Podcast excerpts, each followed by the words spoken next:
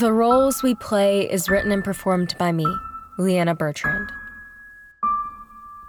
Episode 14 What Binds Us?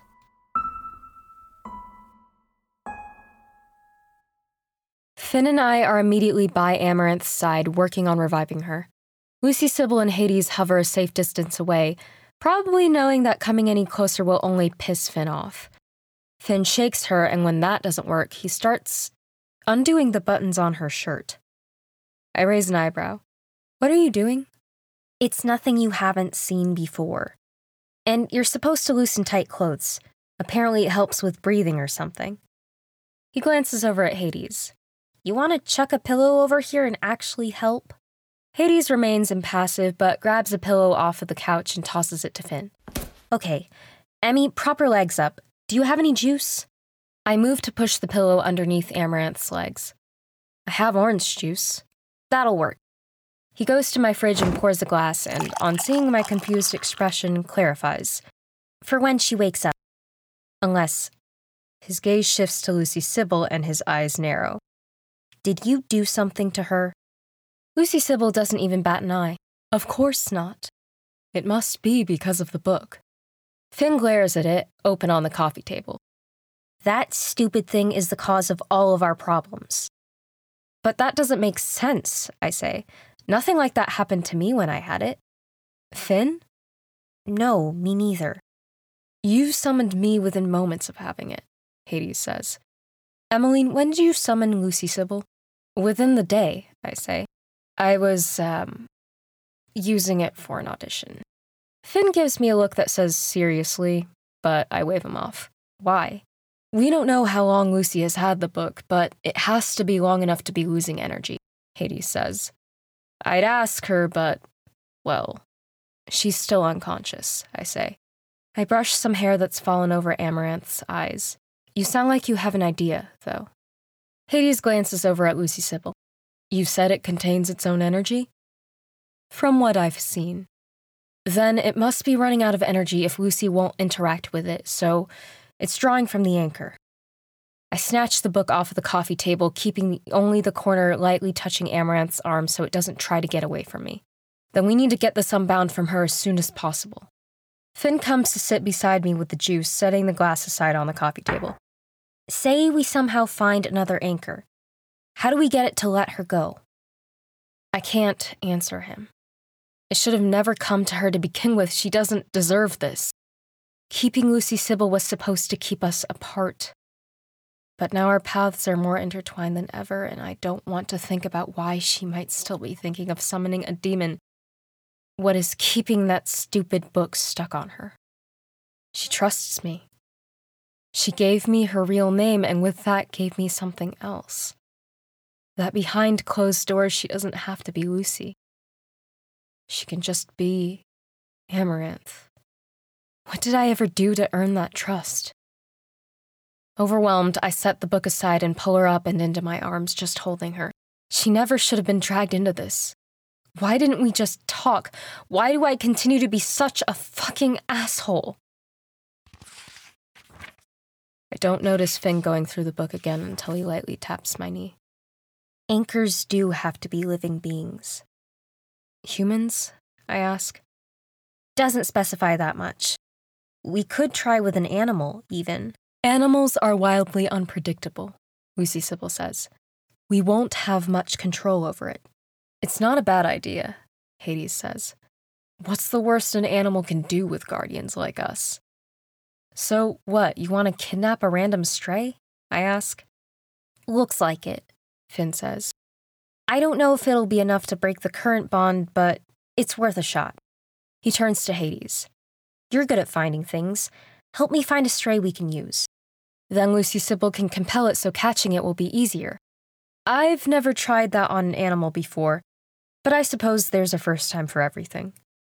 Okay, that works, I say. Then Finn can stay with Lucy and I'll go with you two. I thought you'd want to stay, Finn says.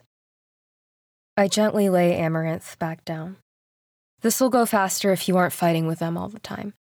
Just stay here and make sure she's okay. Lucy Sybil comes over and pulls me towards the door, cutting off any possible argument. Finn takes my place at Lucy's side, juice in hand. Okay, I'll see you when you get back. Make sure she feels safe, I say quickly as Lucy Sybil ushers me out. The energy siphon was probably pretty scary. I will. With that, Lucy Sybil, Hades, and I leave together. We're immediately greeted with a cold gust of wind, and I shiver, regretting not layering better. Lucy Sybil curls an arm around me, and suddenly warmth spreads over me. But it's coming from her, not my insides.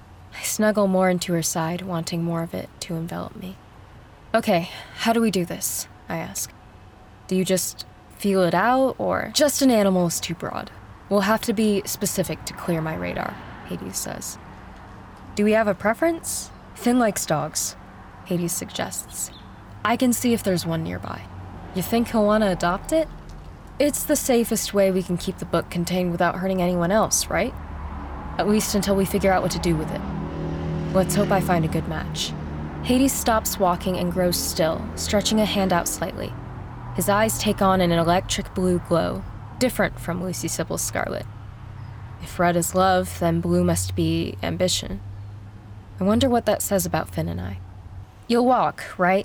I ask him, so we can come with you? Hades nods and continues to search the area. I notice that Lucy Sybil hasn't said anything since we left. What's on her mind? Hey, I shift so I'm in front of her and curl my arms around her neck. Come here often? Lucy Sybil gives me an amused smile and leans down to kiss me. You're very lucky you're cute. What does that mean? The way you are with Lucy makes me worry sometimes. Worry about what? Us. Oh. There's nothing there. That's not always what it looks like. I let my head fall against her chest. Are we really having this conversation here?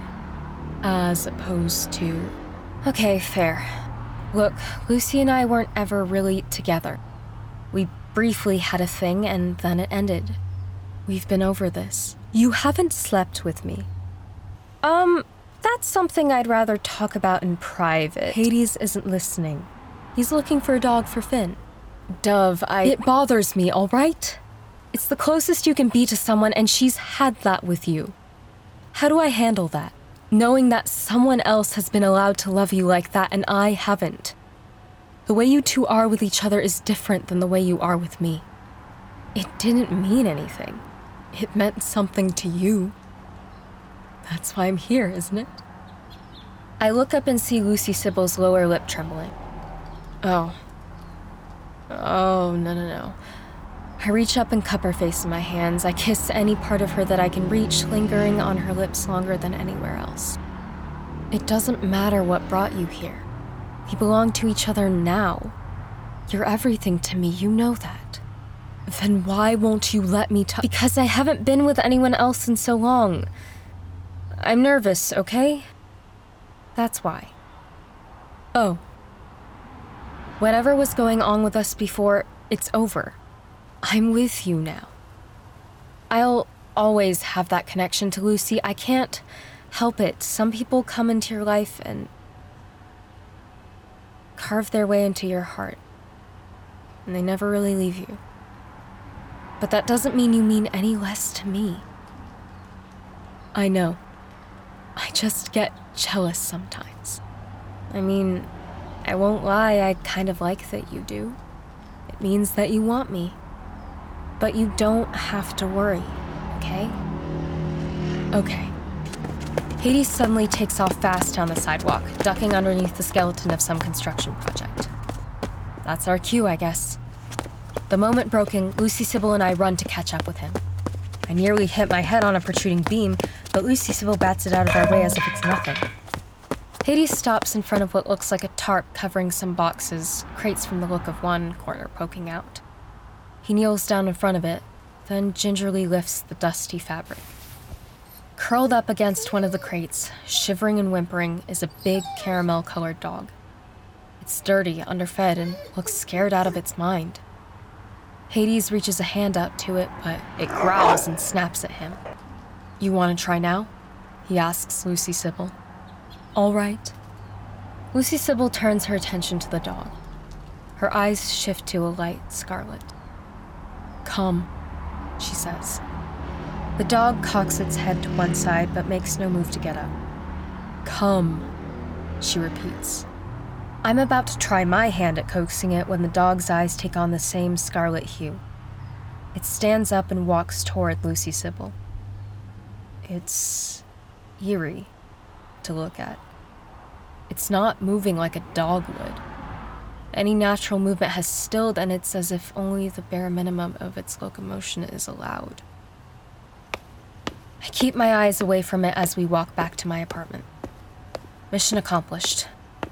Let's hope this works.